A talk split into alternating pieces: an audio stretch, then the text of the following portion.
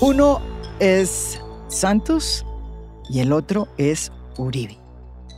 Uno es de derecha, dice que representa la nueva derecha y encuentra a sus nuevos electores en el Tinder, en lugar de encontrar citas para mejorar sus relaciones amorosas, que no es su objetivo, ha decidido utilizarlo para mejorar sus relaciones políticas. El otro, Uribe, es de izquierda, pero no es marxista, leninista ni comunista. Ellos dos son mis invitados hoy en A Fondo. Ambos forman parte de dos proyectos políticos completamente distintos.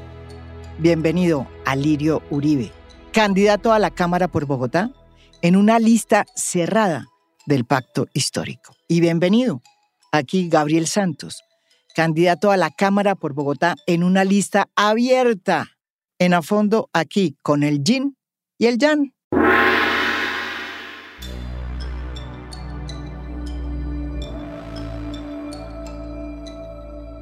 Alirio Uribe lo conocemos mucho porque estuvo hace cuatro años en el Congreso y mm, se quemó cuando intentó volver.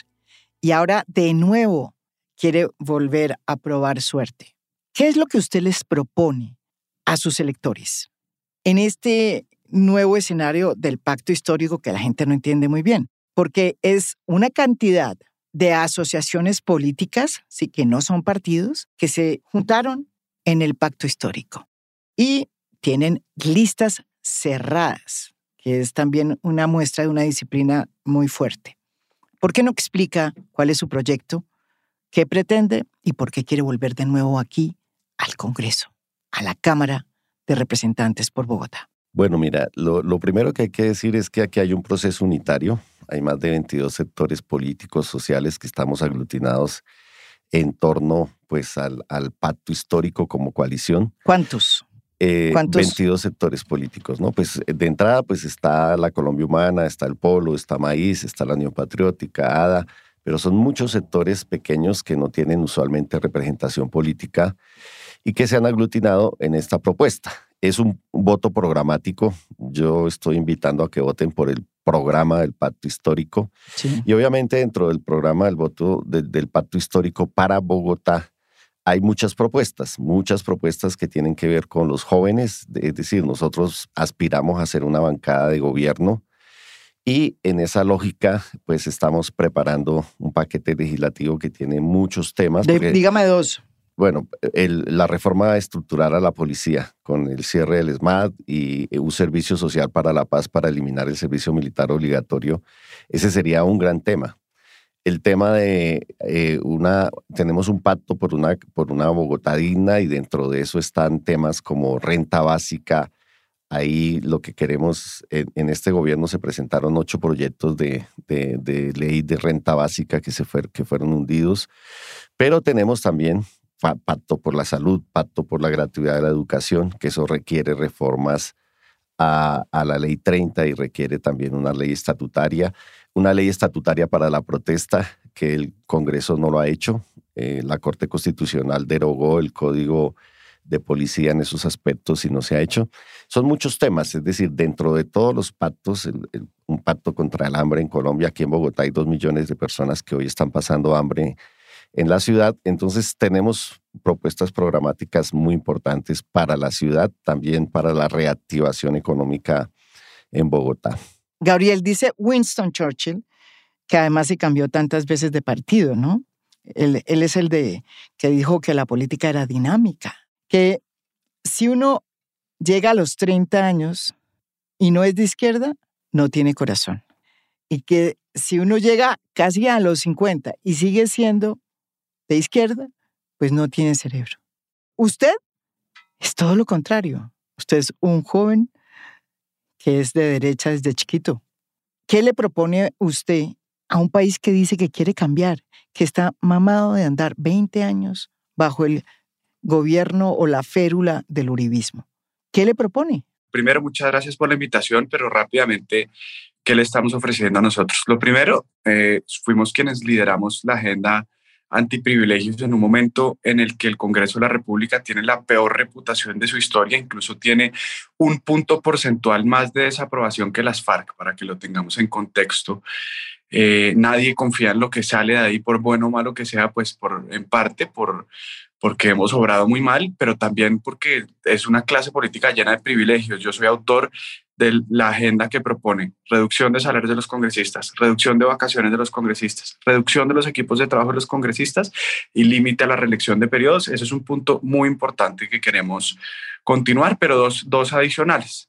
El primero, la defensa de las libertades individuales en todos sus aspectos. Yo creo que no hay en el Congreso de la República todavía una bancada mayoritaria que defienda en todo sentido las libertades individuales en este país, tanto en materia de eutanasia, en materia de aborto, en materia de consumo de sustancias psicoactivas. Estamos en mora de regular y permitir que sea el ser humano quien agencie esas decisiones y no el Estado desde su burocracia quien determine eh, ese tipo de, conductas que obedecen es al ser humano y no a la política.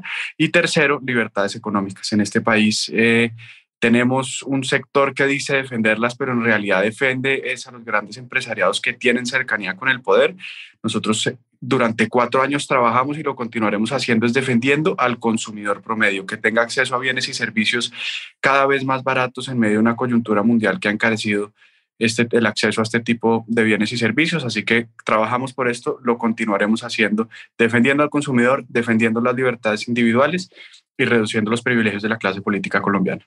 Cuando uno habla de un Congreso, es muy distinto, ¿no es verdad? El Congreso es un sitio para poder no solamente legislar, desarrollar pues eh, eh, lo que tiene que desarrollarse en materia de ley, sino también en fiscalizar al presidente de turno. ¿Por qué es importante para usted, Gabriel, que su partido siga en el poder? Explíquenos.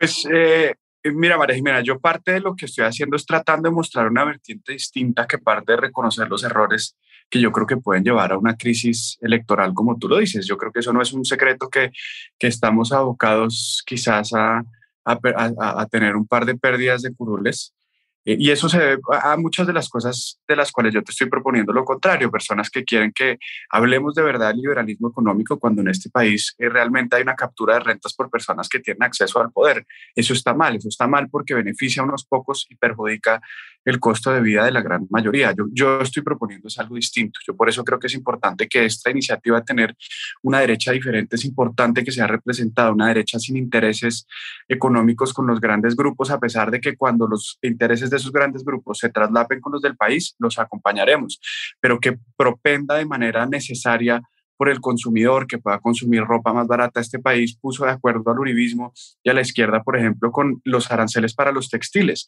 cuando es una industria que no se ha, que no se ha modernizado desde 1960 y hace que sea incluso más barato comprar ropa en Estados Unidos que en Colombia. Entonces nosotros estamos en contra de ese tipo de propuestas, hemos eh, eh, propuesto cosas muy distintas y nos hemos opuesto a ese proteccionismo que pone em, que pone de acuerdo a unos sectores del uribismo y a la izquierda, por ejemplo, de Jorge Enrique Robledo, controles de precios. Oscar Iván está hablando, Oscar Iván Zuluaga está hablando de eso y al mismo tiempo Jorge Enrique Robledo está hablando de eso. Me opuse cuando este gobierno lo propuso en una ley en, el, en, el, en, la pasada legislatura.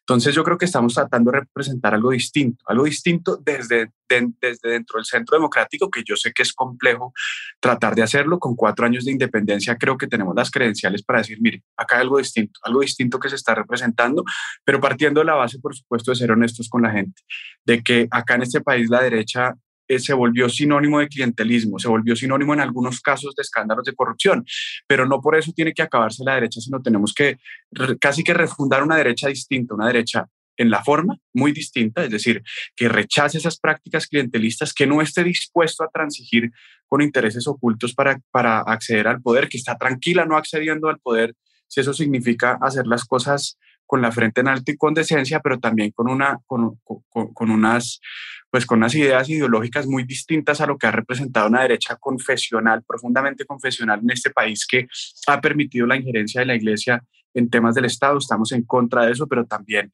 que ha, que ha trabajado es por capturar esas rentas y proteger ciertos sectores económicos, no brindando un liberalismo económico eh, real. Entonces yo creo que por eso es muy importante estar representado en este próximo Congreso, sobre todo, como lo decías tú, cuando se ve que el crecimiento del pacto histórico, lo que yo creo es un movimiento no solo profundamente antidemocrático, y lo digo eh, por lo que dijo el candidato presidencial de esas listas, Gustavo Petro, que va a legislar por excepción, que lo primero que va a hacer es llegar y saltarse el Congreso, ¿no? un sitio donde se debería, preponder, eh, donde debería preponderar la deliberación y la confrontación de ideas, lo primero que va a hacer es saltárselo, pero también con unas ideas que yo creo que son profundamente nocivas que van a causar eh, que van a causar un declive económico. Entonces, por todas esas cosas... ¿Cuáles, cuáles, cuáles ideas, Gabriel? ¿Cuáles? Entonces, entonces, por ejemplo, lo primero, financiación del gasto corriente del Estado por medio de una impresión monetaria, es decir, prender la impresora del Banco de la República. No hay eh, utilizan ese sofisma de, bueno, pero es que ya lo hicieron en la crisis, etcétera. Utilizan unos conceptos muy complejos como el de encaje monetario, etcétera, para confundir personas cuando la realidad es que esto no ha funcionado.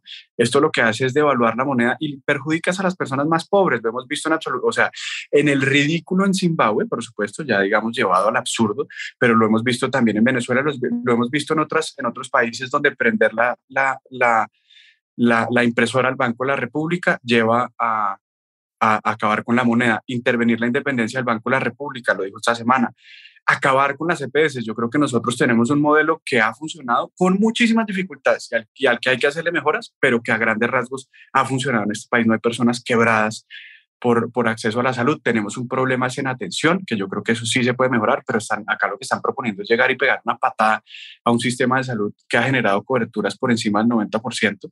Entonces son estas y otras propuestas que nos pueden abocar realmente a una, a una gran crisis económica y yo entiendo que este país necesite cambiar. Yo, yo para nada propongo que este país tenga que estar como está o que estemos condenados a seguir igual. No, este país tiene que cambiar y tiene que cambiar para mejorar y tiene que cambiar para socializar esas mejoras que ha traído la modernidad. Lo que no podemos hacer es dar un salto al vacío cuando sabemos que debajo del vacío lo que nos espera es estrellarnos contra el piso, como lo proponen muchas de estas ideas.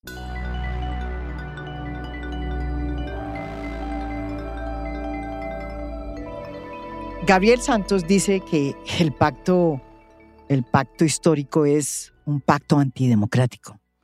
Alirio. Alirio Uribe, ¿qué piensa de lo que está diciendo Gabriel Santos? Yo estoy, pues, eh, bueno, un poco sorprendido porque Gabriel hace dos discursos, ¿no? hay que tener en cuenta que si hay algo que haya matado el uribismo y el centro democrático, pues es Iván Duque. Y si hay alguien que le haga campaña al pacto histórico, es Iván Duque. Por todos sus fracasos, por toda la crisis en que nos tiene. Hoy 21 millones de personas están acostando sin comer tres veces al día. Hoy estamos, vimos hace un año las papas eh, eh, a 15 mil pesos el bulto, se arruinaron los campesinos, no hay una política agraria. Este año la gente no pudo sembrar papas porque se quedaron endeudados, arruinados y estamos en una crisis sin precedentes en todos los, en todos los ámbitos, además con un recrudecimiento de la violencia. El año pasado 98 masacres, más de 170 líderes asesinados. Este año vamos en la misma línea ya con 22 masacres. Este año vamos con una cantidad de líderes asesinados. A mí lo que me parece es que este gobierno es el fracaso absoluto de un gobierno corporativo. Todo lo contrario, los primeros 10 ministros que nombró Santos eran todos, venían de los sectores gremiales. El Estado ha estado hipotecado a intereses particulares, a intereses económicos. Y obviamente lo que la gente está viendo en el pacto histórico es que el pacto histórico tiene una propuesta coherente de cambio en este país y tiene pacto por la paz total para desactivar el conflicto. Nosotros queremos que los jóvenes de Bogotá y de todo el país mueran de viejitos, no que mueran de soldados, de policías, de guerrilleros, de paracos, de bandas criminales. Queremos realmente abrirnos a una implementación de los acuerdos y a una paz total que implica desmovilizar todos los, todos los grupos y que el Estado vuelva a recuperar el monopolio de las armas, pero que las use de manera legítima. Queremos garantizar cosas elementales como es la educación pública. Hoy en Bogotá, eh, el 83% de los chicos que terminan bachillerato, las chicas no tienen cómo ir a la universidad.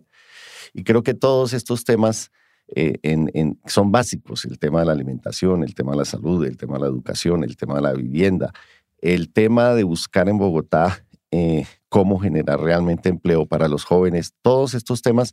Es decir, Duque y el uribismo hoy representa el fracaso de este país, la inviabilidad. Ellos hablan de, viabilidad económica, pero lo que estamos viendo hoy es inflación, lo que estamos viendo hoy es un encarecimiento de la vida.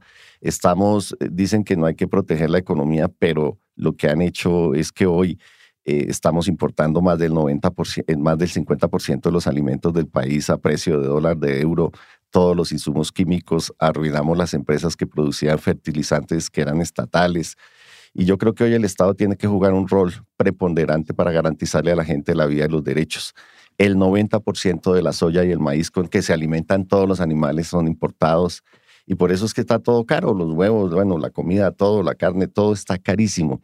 Entonces, desde mi punto de vista, eh, la gente va a votar por las listas del pacto histórico porque no está votando por personas, sino está votando por un proyecto político para cambiar este país.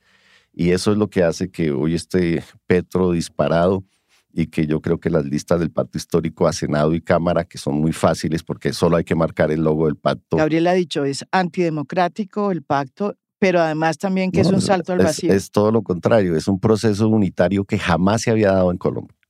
O sea, jamás se había dado en Colombia. Obviamente hubo discusiones al momento de armar las listas, de ordenar las listas, porque no se tiene la cultura de votar por programas. Aquí se tiene la cultura de votar por personas incluso de votar por personas como Gabriel que propone un programa de un programa diferente al del partido de él. El partido de él ataca a la corte del presidente por el tema del aborto, por ejemplo, ¿no? Entonces uno no entiende cómo, aquí no, aquí hay coherencia. ¿Cómo, ¿Usted no entiende cómo Gabriel está en el centro sí, democrático? parece que está como, está como, como viviendo en el lugar equivocado, en el lugar equivocado porque tiene un programa democrático en un partido totalmente autoritario y antidemocrático todo lo que él rechaza es el, es el, es el centro democrático, ¿no? Es, es totalmente, no es laico, sino que es todo confesional, eh, propone todo esto, está proponiendo la cadena perpetua, bueno, una cantidad de cosas, y, eh, y Gabriel propone una agenda democrática, no, no sé, ahí veo la, la incoherencia. Eh, el pacto tiene todo lo contrario, tiene unidad, tiene coherencia, y hay una aceptación muy fuerte en todos los sectores sociales. Aquí hay una agenda social que nunca tuvo eh, solución. O sea, ustedes este van a votar en bancada. Nosotros vamos como bancada de gobierno a votar en bancada y con una propuesta de país y queremos tener un presidente. Yo personalmente estoy apoyando a Francia Márquez porque el Polo Democrático apoya la candidatura eh, de Francia Márquez, otros están apoyando a Petros, otros a Alfredo Sade, el, pastor, otros están apostando a Camilo Romero, a Arely Suriana.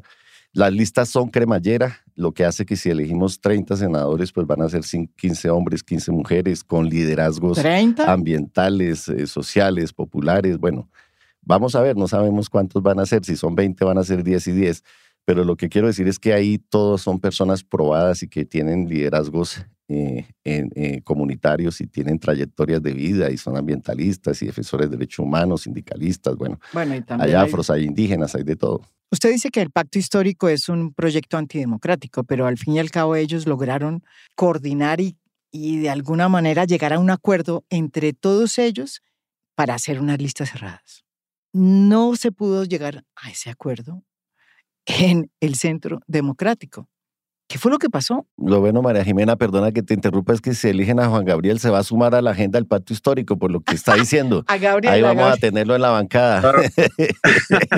Gabriel. No, yo, yo, yo, creo que es importante, yo creo que es importante que dentro de los partidos, es, yo creo que esta es una excelente lección con lo que tú decías para mirar los límites tanto de la lista abierta como tanto de la lista cerrada. Sí. Yo creo que la, ambas han sido igual de criticadas. En uno, digamos, pues en, el tema de la conformación de las listas cerradas, siempre hay gente inconforme, porque es físicamente imposible. Entonces, que a las, eh, a las madres de Suacha de último, que a las mujeres feministas del polo, es imposible. O sea, es una valoración subjetiva de quién debe ir arriba. Sí. Y en eso, a veces las listas abiertas favorecen. ¿Dónde entra la atención en nuestras listas abiertas? Exactamente en lo que yo estoy haciendo. Que es decir, mire, este, este ha sido un partido profundamente monolítico, por decirlo de alguna forma, donde el disenso no estaba bien visto y yo, yo creo que prueba de eso fue mi ejercicio estos cuatro años y las dificultades internas que tuve.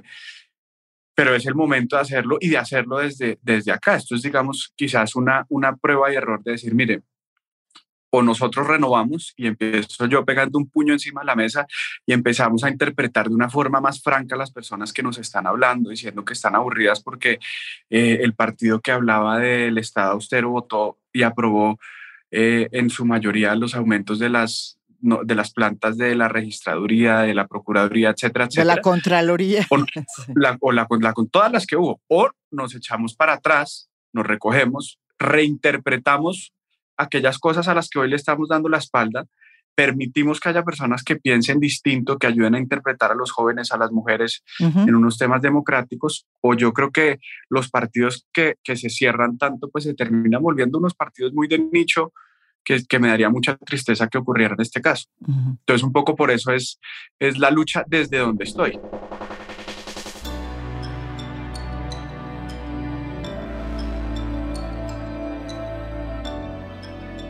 Entonces, yo les voy a poner un caso hipotético. Se presenta la reforma de la policía, que el pacto histórico quiere y que ha presentado varias veces, pero que ha... Hay dos en trámite en este momento. Hay dos, ¿no es verdad? Pero, pero no ha podido porque no han... Cepeda y otra que, sí, sí, hay dos. Entonces, ¿qué va a pasar?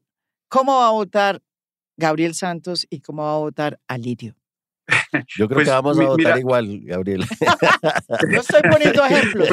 Yo mira, estoy poniendo mira ejemplos. Que, mira que en esto nos podemos poner de acuerdo en el fondo, pero no en la forma. Yo soy autor en este momento eh, de un proyecto Rápidamente hago un repaso, una iniciativa que logramos hacer con muchos jóvenes en el Congreso que nos inventamos con Juanita Gobertus en medio del paro y fue viajar a hablar con esas mm. personas que estaban en el momento más violento, hablar con ellos. Fuimos a 17 ciudades, todas ellas con el índice de desempleo juvenil más alto, en un esfuerzo multipartidista por hablar con ellos y de eso salieron cinco proyectos que presentamos, uno de los cuales yo creo que es una reforma a la policía, sí, no, definitivamente es una reforma a la policía pero unos términos muy distintos a los que están proponiendo. Entonces, por, eh, eh, sacar la policía del Ministerio de Defensa. Eso yo es algo que creo, es algo que ya firmé, es algo que presenté en el Congreso. Yo soy coautor de esa iniciativa porque creo que eh, porque creo que estamos fallando en el enfoque de la policía, creo que necesitamos retomar los orígenes constitucionales civiles, creo que hay unas, hay unas partes de la policía, por ejemplo, en tema de lucha contra el narcotráfico, en aseguramiento de zonas conflictivas que ya exceden su capacidad y por el contrario estamos viendo un fenómeno policivo en la ciudad muy complejo, donde lo que tenemos no está respondiendo a las necesidades de la ciudadanía. Pero, por ejemplo, eh, el doctor Alirio hablaba de eliminar el SMAT. Yo creo que eso es una pésima idea. Creo que se puede mejorar, por supuesto, que hay, que estamos en una obligación legal de mejorarlo, de, de, tener unas regulaciones más fuertes, pero es que la oposición a no tener una fuerza antidisturbios, en, digamos, no, no solo circunscribiéndolo a lo que ocurrió en el paro, que yo critiqué, que es vergonzoso, que no puede haber un funcionario público que ostente las armas del Estado, que las utilice para matar a un civil y lo condeno. Creo que esas personas no tienen espacio en la justicia penal militar, que tienen que ser condenadas porque enlodan más allá de sus uniformes la constitución colombiana. Pero es que la oposición es lo que vimos en las, en, en las protestas y era policías sin preparación, sin adecuación, con armas de fuego. Eso es el peor escenario posible de enfrentar la policía, eh, digámoslo, la policía de vigilancia a un a una situación social confrontacional física, porque eso fue en, las protestas, si tú miras muchos de los, de los homicidios a, los, a los jóvenes, fueron, era policías de la policía de vigilancia usando armas de fuego. Es Por supuesto, que hay que mejorarlo, sin duda. Que no se le puede permitir el uso de armas que no estén permitidas, sin duda. Que hay que regular el uso de las armas menos letales, sin duda. Que hay que regular la forma en la que se, en, en, en la que, en la que se enfrentan al conflicto, sin duda. Que hay que acabarlo, no creo eso. Entonces, por eso creo que sí hay que reformar la policía, hay que sacarla del Ministerio de Defensa. Listo. Me parece complejo las soluciones. ¿A dónde? Eso es un debate que hemos tenido en el Congreso. Unas personas dicen que al Ministerio Interior, estoy en profundo desacuerdo, creo que debe ser el Ministerio de Justicia para tener una política de seguridad integral, eh, pero, pero no estoy de acuerdo, digamos, con las otras, digamos, de, de maniatarlo o acabar con el SMAT por los motivos que describí anteriormente. Alirio. No, no, yo coincido en que no al fuero penal militar en la policía. Estoy de acuerdo en el tema de desmilitarizarlo y pasarlo a un órgano civil para que la policía no siga adscrita al Ministerio de Defensa todo, eso está claro. Estoy claro también en que hay que mejorar los, los sistemas de incorporación a la policía para tener procesos más transparentes y que garanticen que la policía no viole los derechos humanos. Obviamente todo el tema del uso de, armas letales. El SMAT, yo creo que hay que cerrarlo porque el que mató a Dylan Cruz era un capitán, el capitán Cubillos, que era formador de miembros del SMAT y obviamente vimos cómo, cómo actuó y cómo intervino una protesta que era pacífica, donde no había ninguna violencia y terminó disparándole a la cabeza a Dylan Cruz y matándolo. Entonces, eh, nosotros proponemos que eh, se refuerce el tema de los gestores de convivencia como primer nivel. Y en segundo nivel, la propuesta es que de la policía y la fuerza disponible se cree otro cuerpo eh, especializado, porque ya el SMAT está tan deslegitimado socialmente que la sola el solo hecho de ponerlos en la calle ya genera violencia. Entonces, desde mi punto de vista, eh, ya cumplió ese ciclo, los asesinatos, bueno, todo lo que ha pasado, los abusos, hacen que esa fuerza hoy no sea respetada. Entonces, yo creo que no va a ser difícil que con Gabriel nos pongamos de acuerdo en esas reformas a la policía. También hay que hacer una, una reforma estructural a la fuerza pública. No sé qué piensa Gabriel de la eliminación del servicio militar obligatorio. Yo creo que hay que, eh, hay que profesionalizar el ejército. Hemos llegado a momentos en que tenemos mitad de soldados profesionales, mitad de soldados eh, eh, pues, por servicio militar obligatorio. Nosotros proponemos un servicio social para la paz. Y todo esto tiene que ver también con el tránsito que debe dar Colombia de un estado de guerra a un estado de paz, que sería pues lo, que estamos aspirando para, para lograr la paz total en este país. Y obviamente esto también tiene que ver con una nueva política antidrogas. La, la, política antidrogas no puede ser una guerra contra las drogas, tiene que haber eh, regulación y tiene que haber una, una, una implementación del acuerdo de paz en esos aspectos. Este gobierno mm, perdió cuatro años a la implementación del acuerdo de paz de manera deliberada. El presidente no quiso hacerlo. Entonces creo que sí son muchos temas, pero obviamente si el pacto histórico llega al Congreso como bancada mayoritaria y llega al gobierno, pues vamos a tener que gobernar con todos y vamos a tener que hacer acuerdos. Nosotros no vamos a tener 90 eh, cámaras ni vamos a tener 55 senados. Esto tiene que ser un proceso político de hacer acuerdos como se logra para tener gobernabilidad. Y por eso, pues, los diálogos con otros sectores, creo que el próximo domingo se va a marcar la agenda, como dónde están los votos, quién tiene los votos, potencialmente quiénes podrían pasar a la segunda vuelta.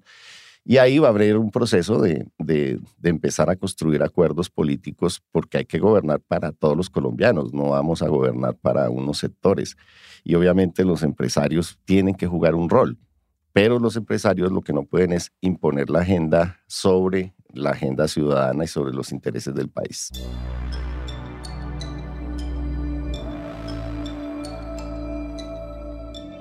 Gustavo Petro dijo lo siguiente.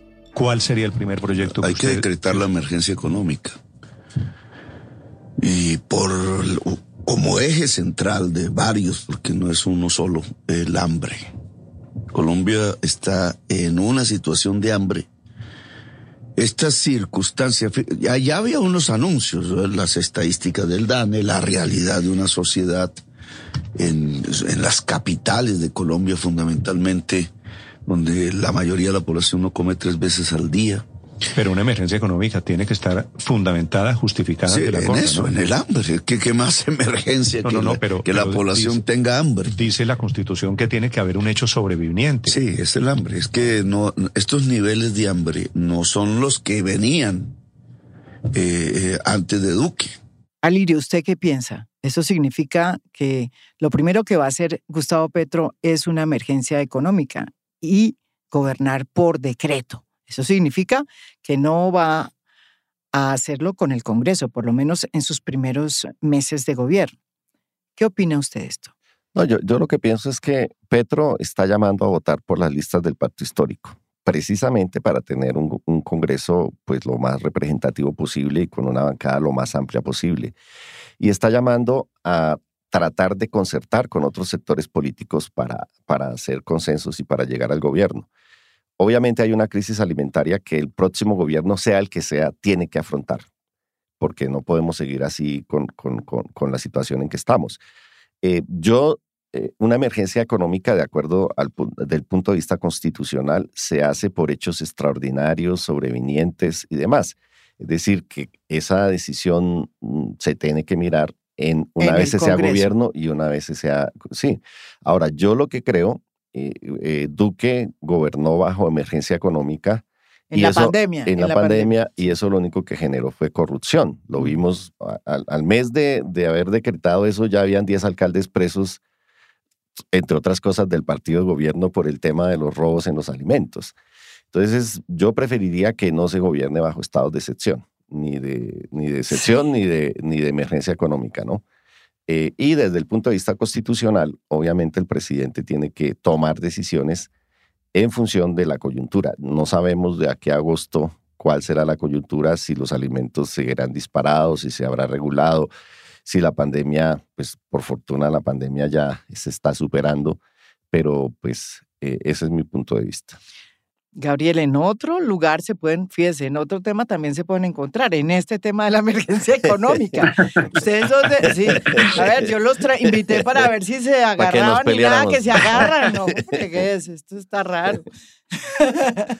Lo que pasa es que, mira, ¿por qué no nos estamos peleando? Porque Gabriel está en el partido equivocado, está, está en el partido de gobierno, pero con ideas de alguna manera antigobierno o anti lo que sea. Pero él dice que representa una nueva derecha. Eso me parece también que es interesante. es, la nueva derecha. Yo creo que sí hay que mm. rectificar y hay que corregir, obviamente. Y la nueva derecha puede ser bien interesante si ya es así. pues Ahora, mira, la, agenda de Petro no es del pacto histórico, porque ahí está también Francia, insisto en que yo no es una agenda comunista, ni izquierda, ni socialista, ni nada de eso.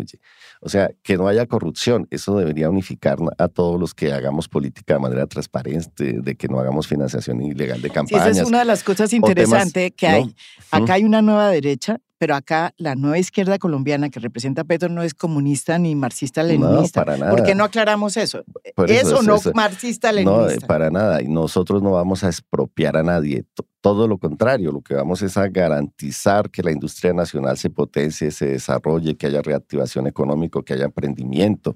Pueden haber enfoques diferenciados. Yo no, que, no sé qué opina Gabriel, pero desde nuestro punto de vista, si hoy la economía popular genera más del 50% de los empleos en el país, por lo menos en Bogotá es así, pues cualquier proceso de reactivación económica tiene que tener eso. Ese tipo de temas es los que hay que discutir, pero eso no es comunismo ni es absolutamente nada de eso, eso es generar economías viables con emprendimientos nuevos, con eh, reconociendo que el aparato productivo hoy y el Estado no generan no pueden generar todos los empleos que requiere el país. Gabriel.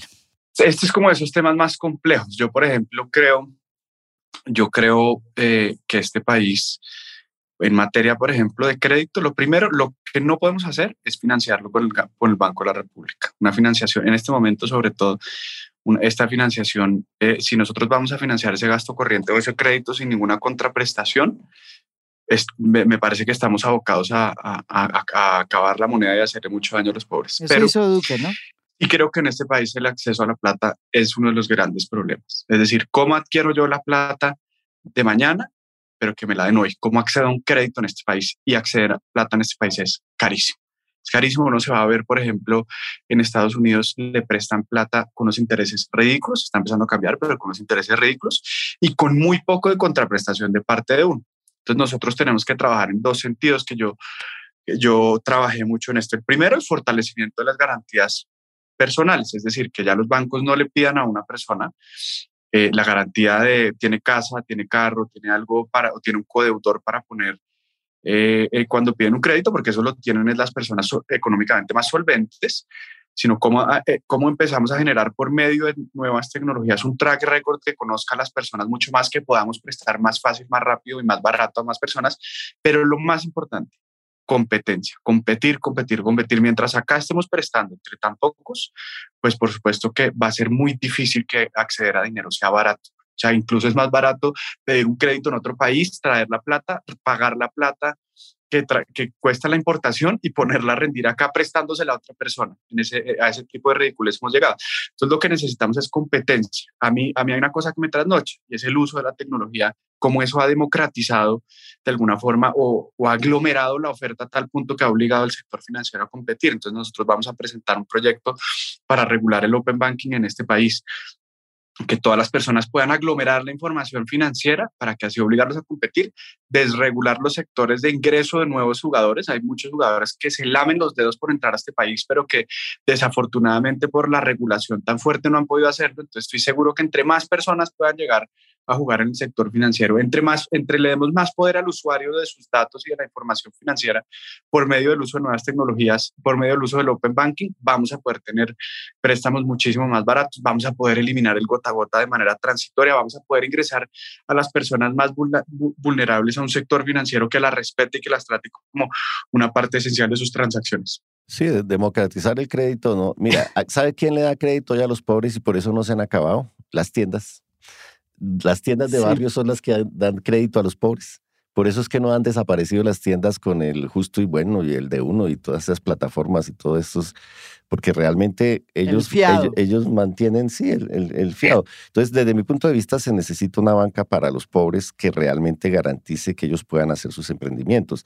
Cuando nosotros planteamos el tema de la renta básica, lo planteamos también en la lógica de que sería como la cuota inicial para generarle a la gente un mínimo vital para que le permita tener el espacio de generar emprendimientos y generar riqueza a partir de, unos recursos mínimos. Pero todo esto hace parte de lo que el pacto histórico está colocando y proponiendo como diferente. Ustedes vieron, por ejemplo, que cuando se subsidiaron las nóminas en el marco de la pandemia, no se le, no se le subsidiaron las nóminas a los peluqueros, a los tenderos, a, los de los pequeños restaurantes, sino a las grandes empresas. Este gobierno le terminó subsidiando hasta la Drummond los, los, los, la, nómina. Es decir, eso no puede ser, a no ser que lo hubieran hecho como en Inglaterra, que en Inglaterra le subsidiaron las nóminas a todo el mundo. O sea, el Estado asumió las nóminas de todas las empresas y de todos los tamaños. Eh, pero acá no, acá se hizo favoreciendo a los más ricos y resulta que las pymes son las que generan más del 90% del empleo en el país. Entonces, e, eso llevó a que se cerraran más de 500 mil pequeñas empresas y a todo el desempleo. Aquí en Bogotá fue aterrador, María Jimena. Aquí, aquí de acuerdo a un, estudio macroeconómico que se hizo, en un año el 62% de los bogotanos perdieron el empleo. Y en el año siguiente solamente un 40% lo recuperó. O sea, tenemos una tasa de desempleo altísima y esto, esto eh, amerita un plan de choque, pero con un enfoque social. Porque si los planes de choque terminan favoreciendo a los más poderosos y generándole caja a, los más poderosos y los más pequeños terminan desapareciendo del mercado, pues no va a ser posible que tengamos la reactivación económica que el país necesita. Y yo insisto que en el tema de una Colombia sin hambre y de una Bogotá sin hambre, nosotros podemos reactivar este país a partir del campo en el caso de Bogotá, el 70% de Bogotá es rural. Aquí hay que promover la agroecología. Los 32 municipios del área de influencia de Bogotá producen alimentos. Eso hay que estimularlo. Y ahí hay trabajo. Que no nos vuelva a pasar lo de los paperos regalando un año las papas y al otro año sin papas. O sea, eso no puede seguir pasando.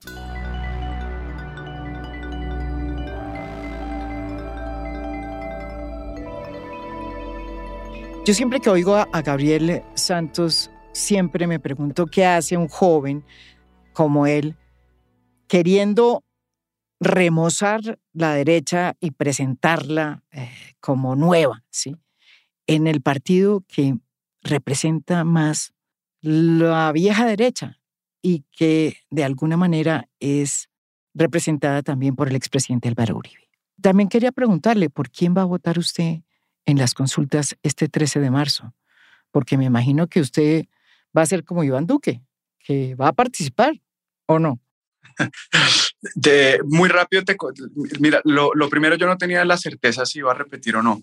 Y en una discusión con él, eh, él, eh, me aseguró el espacio para poder tener esta independencia y seguir eh, de alguna forma representando estas ideas, garantías sin la cual yo creo que no habría vuelto a aspirar en ese momento. ¿Por quién voy a votar en las consultas? Me pones en una encrucijada del alma, voy a votar de manera decidida.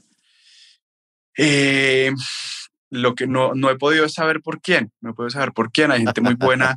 Puedes votar por Francia. no he podido saber por qué.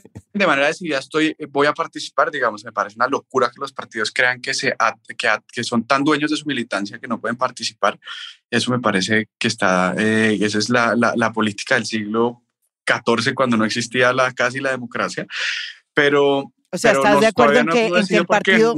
me parece que hay personas muy buenas. Yo creo que por un lado Fajardo y Gaviria han hecho cosas muy interesantes. Por otro lado, yo creo que eh, Peñalosa y Fico han hecho cosas chéveres también. Entonces, eh, yo creo que eso lo decido el día ahí mirando el tarjetón antes de pedirlo, perdón. O sea, que usted está como Duque, que sí va a participar en esa... No, no, que es, esa comparación. Eh, espero en muy pocas cosas, pero sí voy a participar. Pero increíble, ¿no va a votar por Oscar Iván? Eso es lo que estoy diciendo.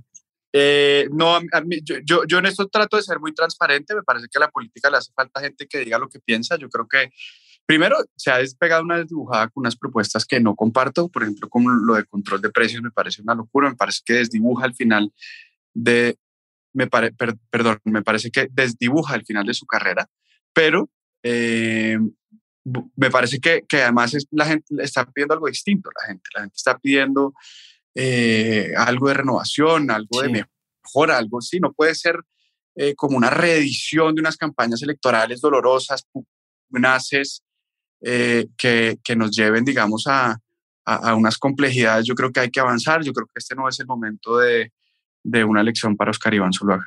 Wow, entonces, mejor dicho.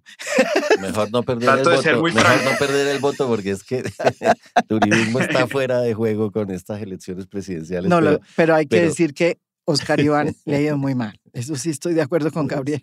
Es cierto, es, cierto. O sea, no repunta y es el candidato del uribismo. O sea, esa es una vaina impresionante. yo creo que el uribismo está en otro lado. No, pues no van a tener, no van a tener candidato. ¿Dónde está el uribismo, Gabriel? ¿Dónde está, está? con Fico por allá. Pues es difícil, es difícil decir. Yo creo que de manera inocultable hay una, hay una porción muy grande con Fico. Eh, también hay, hay, mucha gente con Peñalosas, es lo que puedo ver. Y, la, y ustedes han dado cuenta también de que hay personas muy notables con Char. Entonces, yo creo que el uribismo se diseminó, pero no está ya, eh, por, al menos un bloque sólido como solía estarlo, no está con Oscar. Había unos uribistas diciendo que iban a votar por Francia para, que, para ganarle a Petro.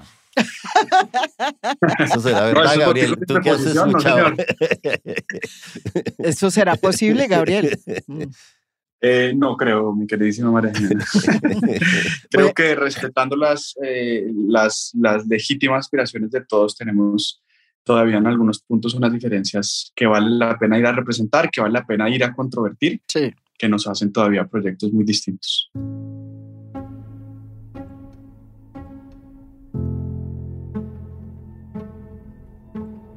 Bueno, en todo caso, aquí son dos opciones, dos opciones por las que ustedes pueden votar por eh, Cámara en Bogotá.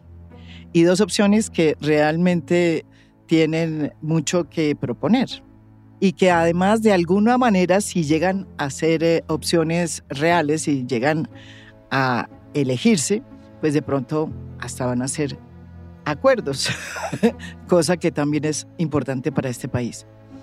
Muchísimas gracias a los dos. Hacía rato no, no me juntaba con dos personajes tan extraños, en, eh, o sea, tan, no tan extraños, tan interesantes y tan distintos, pero eh, que tienen la posibilidad de encontrar puntos en común. como decía el propio Álvaro Gómez. Sí, sí, hay que ponernos de, acuerdo en lo fundamental. Exacto, Uribe y Santos. Aquí vamos. Muchísimas gracias. Esto es A Fondo, un podcast original de Spotify y yo me llamo María Jimena Duzán.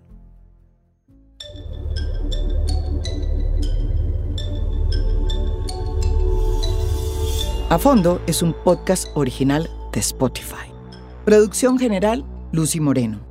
Editor de contenido, Adrián Ateortúa. Editores de audio, Cristian Leguizamón y Audio Factory.